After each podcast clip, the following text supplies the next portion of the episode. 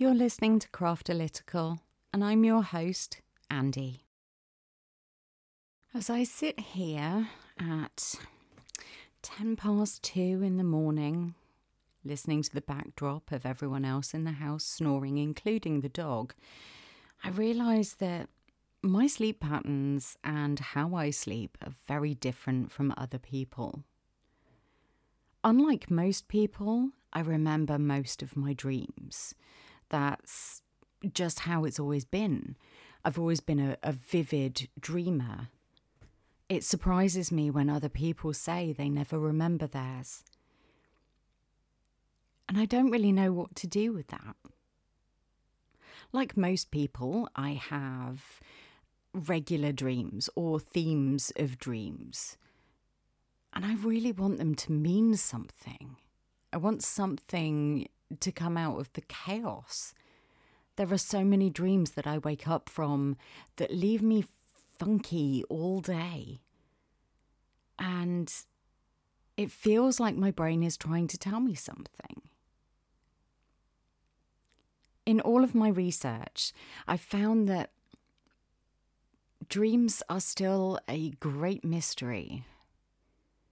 I'd love for some clever scientist to be able to tell me why I dream the way I do, why they make no sense but make all of the sense at the same time. Researchers don't really understand why we dream. They know when in our sleep cycle we dream. They know roughly how long it lasts. But they can't say why. The best guess is it's our brain throwing up random images that are somewhat linked to the filing system that is happening, that is a mystery to all of us. They're supposedly linked to the struggles and the thought patterns that we have. But of course, our brains work on so many different levels. So, how do we know what our brains are trying to tell us?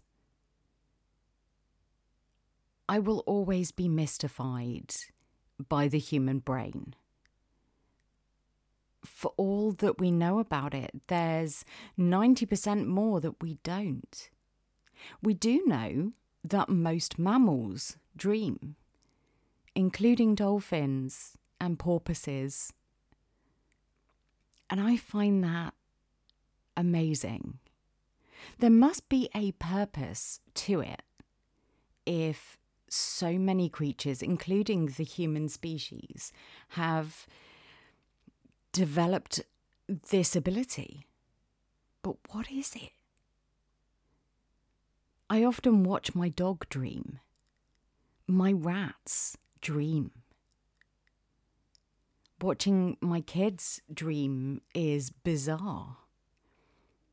One of my kids has the same very vivid dreaming that I do.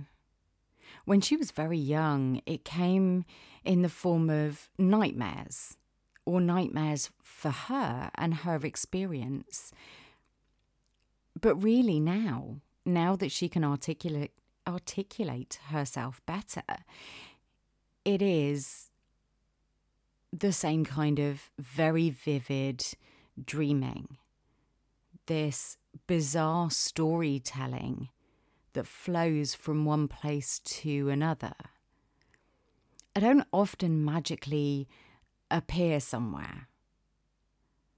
Like walking down the street and then suddenly I'm in my living room. I don't have those dreams. They all kind of make sense. I had a nap today. I've not been feeling well. And my dream from that nap has me wildly confused. Like most people, there are recurring themes in my dreams. But again, they don't make much sense. I've never had a flying dream. I've never had the dreams that most people do. And I wonder why. Most of my dreams recently have revolved around viewing houses to move into, or someone else has just moved into a house. Pretty much every dream I remember for the last six months or so involves a new house. I had one dream where I went to a house party at my first proper boyfriend's house. His mum was hosting and he was there with his wife, and it was all very odd. But it turns out there was a whole part to this house that I never knew about. They'd extended up into the loft and made a massive pub like area it was way bigger than the actual house. But it made sense. I've always known that that place had a decent sized loft. It was honestly a lot bigger than it should have been, but otherwise, kind of made sense. I've also had dreams where I was looking for a new flat and it turned out this flat went on forever. There were rooms that I found that no one else did, all fully furnished, all beautiful, with great lighting. But nonetheless, I'm so confused as to why I dream about houses being bigger than I think they are. And that's been a theme for a long time. There are always parts to this dream which involve running away or fighting something.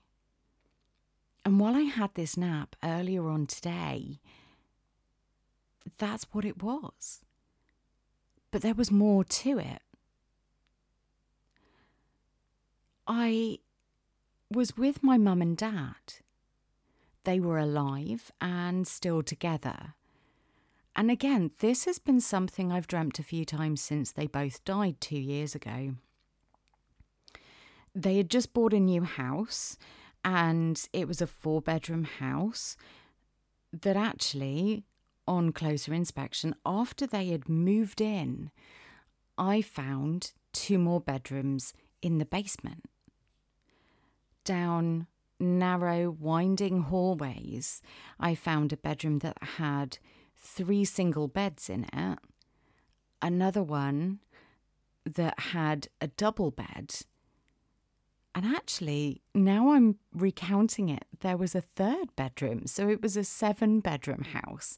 And the third bedroom had a double bed and a single bed in it. All of them had windows. The curtains were closed, but it was natural daylight coming out. So I find all of these rooms and I go and find my parents who are sat down very calmly watching TV. And I say to them, I've just found more rooms. You've managed to buy a house for the price of a four bedroom house that has seven bedrooms. And my parents just weren't fussed. This didn't seem like news to them my mum calmly said, no, no, it was a four bedroom house, but actually, no, it wasn't. It was a seven bedroom house. And both of them just weren't impressed by these extra rooms. I was. So I decided to look into this a little bit more. I go out of the house and I see that it's at the top of a very steep hill.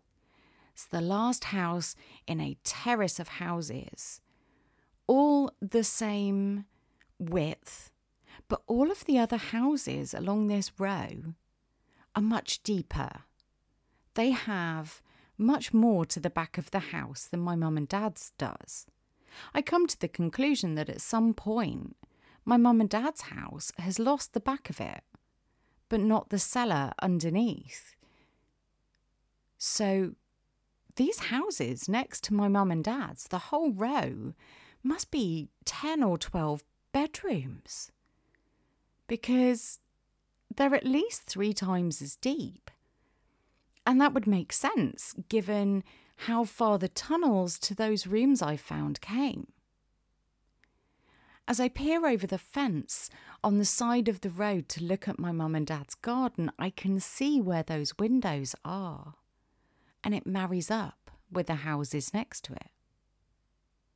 I see, though, that they have a shorter garden. Most of it is completely unusable, unusable because it has this really steep bank. But their garden is a little bit shorter. There appears to be a building that looks like it's a cafe where the end of their garden should be. It's not attached to the house. I assume that someone in the past of owning the house has sold a bit of land. I go into the cafe, and there's my mum and my nan. They're walking up a very steep flight of stairs to a counter to be served. This counter sits at the bottom of what would have been my mum and dad's garden, and the stairs must be the last bit of the hill. Seems really odd to see my elderly grandmother and my mum, who died from COPD, climbing these stairs as if they're nothing. I try to follow them, but by the time I get to the top of the stairs, they're already on their way down. They've got their drinks and they're going to go and find a seat. I give up on the idea of getting myself a drink and try to follow them. But at the bottom of these stairs, I lose sight of them. And I think that's okay. I'm going to have a look at what else is here. There are several counters exactly the same as the one at the top of the stairs, but they all have something slightly different. I'm peering in each of them. I hear a train, or rather feel it under my feet, so there must be a, a tube station, a subway, underneath the bottom of what would have been my mum and dad's garden. As I'm peering at the pastries and other things and seeing nothing that I really fancy trying, a, a guy comes up to me. He uses my name and asks me some questions as if he knows me. He asks me how I am and what I'm doing there today. He's charming, but I I don't know him. He gets called off by someone who obviously does know him, and I take my leave. I head out. It's not the only time I see this guy. I see this guy everywhere I go, and everywhere I go, he's friendly. I realize he's he's trying to win me over. He eventually asks me out on a date, and we go, we hit it off. And over a period of time in this dream, we fall in love. We take train journeys with his family. We go to work the same route, so we get the same train, and it's beautiful for a time. It turns out that I'm of a lower station in life than him, and despite us being desperately in love, we have to split up because his family feel we're not a good match. I spend the summer working at a place that turns out to be a retreat that he and his peers go to. Think opulent Roman villas with hot spring pools and baths, stadium like seats that you only see in the Colosseum in Rome. Marble everywhere, pristine. But there are monsters he falls in love with a beautiful woman who turns out to be an ancient god.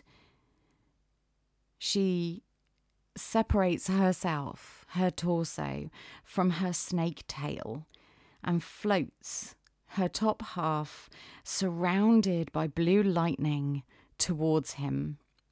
They mate. It's nothing gratuitous, but we all know what's happening. Once she's done, she floats herself to her tail reattaches, and then dissipates. The spell is broken for all of us, and we run. Now we know there are monsters, and that many gods are real and they rise up from the depths. I end up from there working on a barge, clearing rubbish from waterways. It's a post apocalyptic world, and despite the danger, it's the only way to survive. Climbing off the heavily armoured barge and clambering up piles of debris to clear them can be deadly. Sharp objects like rebar and glass, not to mention unexploded ordnances in our fight against these gods. On this trip, many die doing the job others from pirate barges after recovery, recoverable ammunition and explosives and valuable scrap metals. This pirate attack is harder to deal with after losing so many crew. Bolting the tank like doors shut and sitting in the gunner position, praying I res- praying for a safe return, I fire. We get away, but soon become trapped in a flotilla of debris. We can't free ourselves, and it's not safe to get out without help. It's dark, the water is deep and dangerous, and we don't know where we are. We call for help and wait. Hours pass. Eventually, help arrives. A Bedford truck with crew guide us out and into safety. The driver, is that ex boyfriend, the man who started it all. We are taken back to the retreat, now much smaller due to the barricades around areas known to be entrances for the gods and monsters. Areas controlled explosions have closed off. He tells me his side of things as we rush through the corridors towards the command centre. I'm not impressed but it's just how things were in the before and in the now. We are sent to a house outside of the city. There are 30 or so of us in this four bedroom place. It's big for its style, but it's still qu- close quarters for us all. This time we're setting up for an ambush. The problem is, most of these people have never seen what can come. There are podcasters, journalists, and people that are just like I was before it all started. All talking a big game, wanting weapons they have no idea how to use and no business being anywhere near. There's a LARPer demanding a machine gun because that's what her character would use. I have enough time in my dream to think this new world has sent her utterly mad. And then the howling starts. Waves of wolves and giant hogs the size of rhinos, mutants and minor gods assault us from every angle. It gets so bad, especially because of those wildly unprepared accidentally sabotaging us. I think this is the end despite su- surviving everything so far. A tall chap with, a gin- with ginger hair and a beard hides me. He hands me the trigger to an IED and asks me to wait for the signal. I know he's making the call. I know I'll die. I'm calm. I'm at peace. At least I'm going to take some of these monsters with us. That's less for any of the other survivors to deal with. The signal comes, I pull the trigger, but the IED is a dud. I try to set it off in other ways, but it fails. All we can do is keep fighting. Somehow, though, we get through it. It's over for now. It's time to get dressed up and go to the celebration dinner for my dad and his army buddies. They're all getting promotions, which means a bigger p- pension. My mum isn't there just dad, me, and my brother, which seems normal. We're in our finest. We arrive in fancy cars to a fancy restaurant. I sit talking outside with my dad's CO. Most of these people are actually people I know in real life, including dad's CO. His CO is talking to me about the reality of dad's situation. Despite what my dad has been saying, he's not guaranteed a promotion. For whatever reason, his CEO says he's not there yet, he's not earned it. I have no idea if dad knows or has and has been covering it or if he's unaware. As I go to ask the CEO, we see a funeral procession, a fallen officer. We pause, we salute. We then solemnly walk into the restaurant without me ever asking if dad knew he wasn't going to get that promotion. And that's where I wake up. Now, I know this has been 15 minutes or so of someone else telling you their dream story, but I hope you understand that this is an average dream for me. This kind of detail and length, this kind of flowing story that if you take each of the parts, doesn't fit together, but somehow my brain treats it like a movie, and it does. It flows from one point to the other. It made perfect sense for each of these things to happen. My brain has given a reason for the story to move to the next part, to, to the next idea that is floating. Monsters and fighting things, narrow, winding corridors, and extra rooms are all things that feature pretty heavily. That, or being around people that I haven't seen for years. And there's often a reason why we've not seen each other for years. We've grown apart. We're not right for each other in this phase of our lives. Friends, family, doesn't matter but often they're the person they were back then, and I'm the person I am now. Less likely to put up with their bullshit or to try and be nice when they're insulting me. It always ends the same. It always ends with me reaffirming my decisions at the time. Those dreams are weird. They leave a funny feeling in me for days because I don't want to revisit that part of my life. It's like being re traumatized at times, but also it's a pretty positive thing.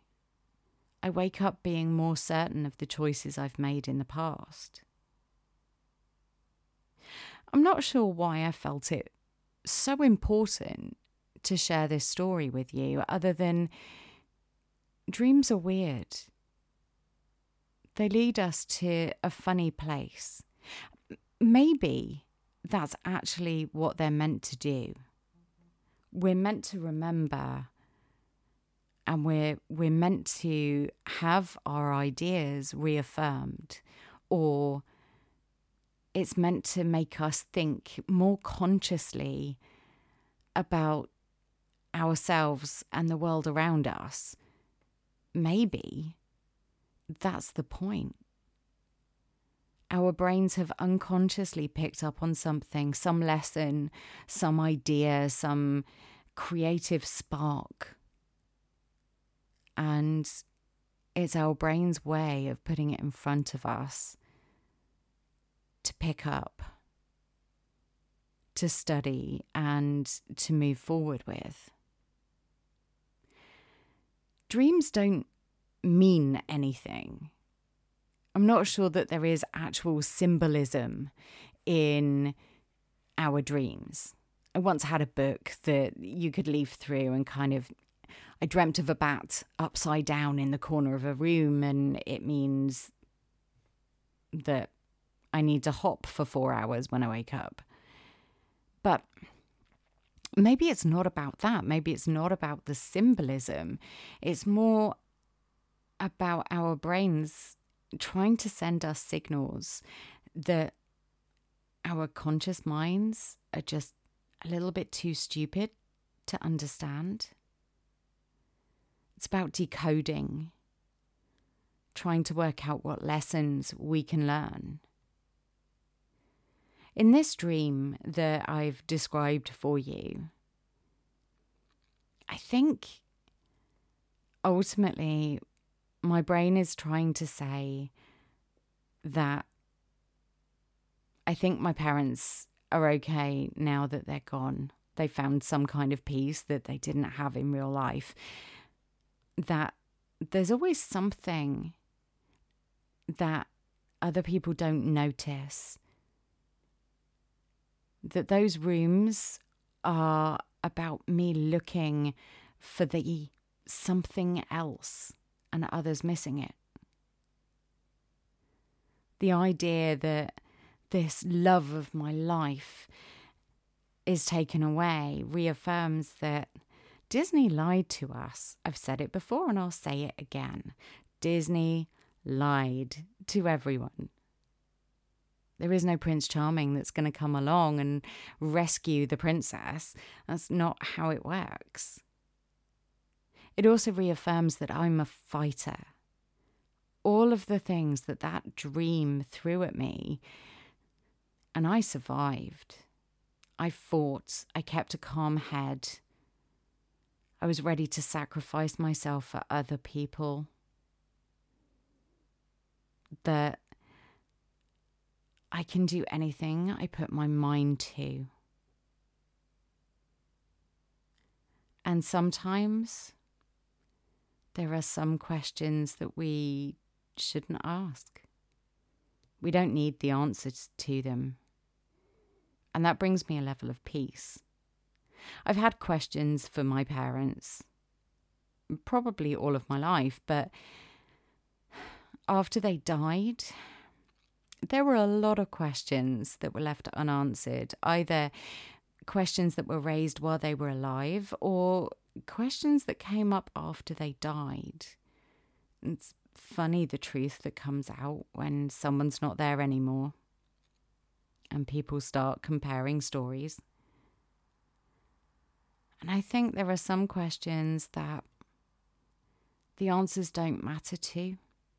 It's hard to let those go, but I don't think there's any peace in getting the answers to those questions. I think sometimes we just have to look at something like that and say, it is what it is. And as useless it, as it is, it's time to move on from that question.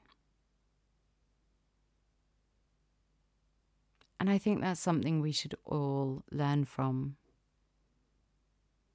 Ask the question, that's fine, but be ready for the answer and also be ready for the fact that you don't need to ask ask the question in the first place.